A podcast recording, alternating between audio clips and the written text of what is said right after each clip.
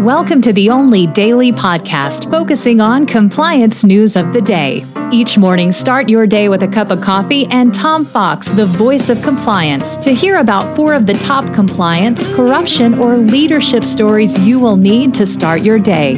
The Daily Compliance News is a production of the Compliance Podcast Network. First, a word from our sponsor.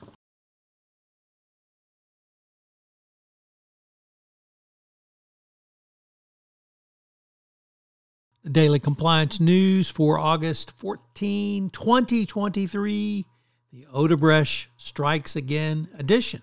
And we begin with that story from the Wall Street Journal, Risk and Compliance Journal, Dylan Tokar reporting.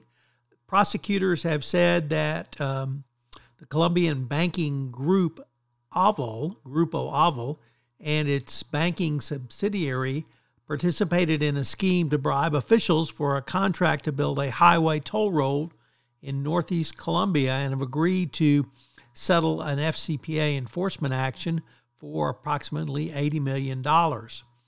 The uh, representatives for Grupo Alvo um, are in agreement with this, and uh, both uh, DOJ and a related SEC civil action have settled. Grupo Aval, this was an outflow from the Odebrecht case, and the charges level against Grupo Aval center on highway infrastructure project that Odebrecht spent $30 million uh, bribes to try to get in. So Odebrecht still lives. Uh, next up, from the South China Morning Post, a sometimes contributor to the Daily Compliance News, Chinese corruption watchdog has nabbed 160 hospital bosses in a healthcare blitz.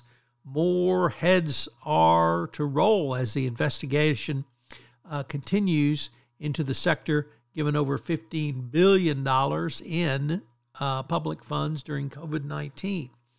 Healthcare spending is among the three burdens on China's aging population and one of the biggest sources of government grievances.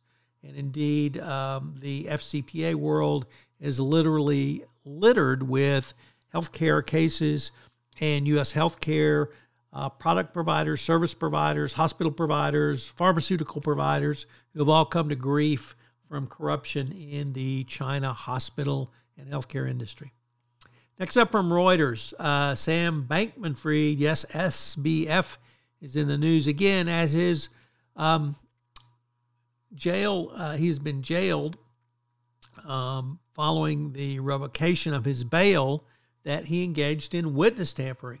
Yes, uh, the world's most annoying criminal defendant finally got caught going a step too far and was uh, the judge revoked his bail and sent him to jail for the remainder of his time up until he goes to trial in October. And finally, uh, from the New York Times, an article on what the Supreme Court decision means to the Purdue Pharma case. This was a bankruptcy settlement which totally absolved the family members of uh, Purdue Pharma.